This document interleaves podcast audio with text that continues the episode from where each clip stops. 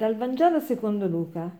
In quel tempo Gesù disse al capo dei farisei che l'aveva invitato, quando offri un pranzo o una cena, non invitare i tuoi amici, né i tuoi fratelli, né i tuoi parenti, né i ricchi vicini, perché a loro volta non ti invitino anch'essi e tu abbia il contraccambio.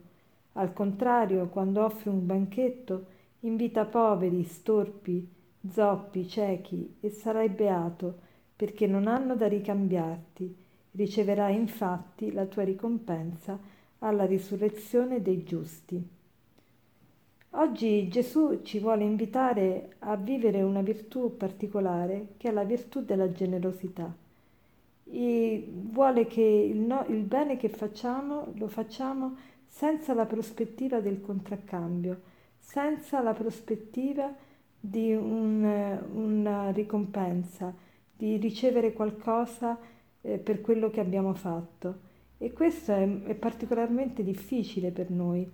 Tutti noi vogliamo perlomeno essere ringraziati, perlomeno vogliamo essere riconosciuti e è molto difficile fare qualcosa senza la prospettiva di, no, di non ricevere proprio assolutamente nulla da, da come ricompensa per quello che facciamo.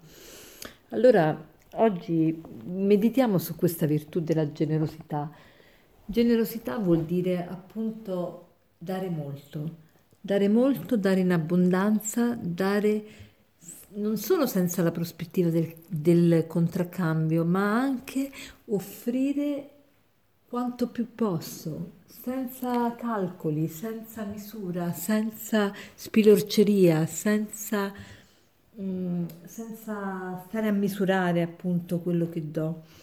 E, mm, e a questo riguardo vorrei leggervi una storiella che ho trovato su internet, che mm, sapete che ci sono dei libretti con tutte storielle, per lo più attribuite a Bruno Ferrero e ve vorrei, vi vorrei leggere quella appunto riguardante questo tema.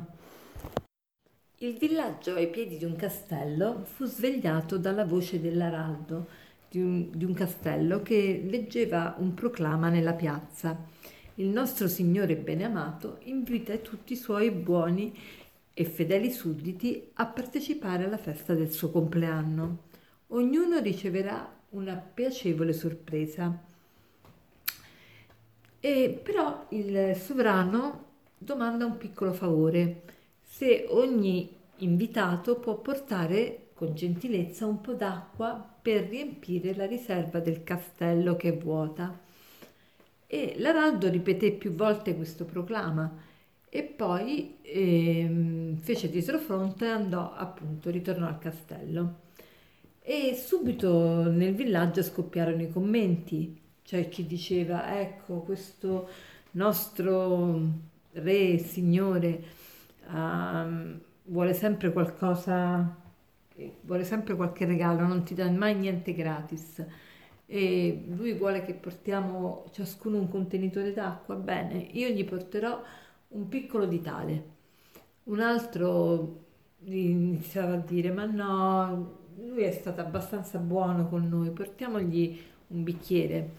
Un altro dice no, no, questo signore è stato sempre gentile con noi, portiamogli un barile, un barile di, di acqua.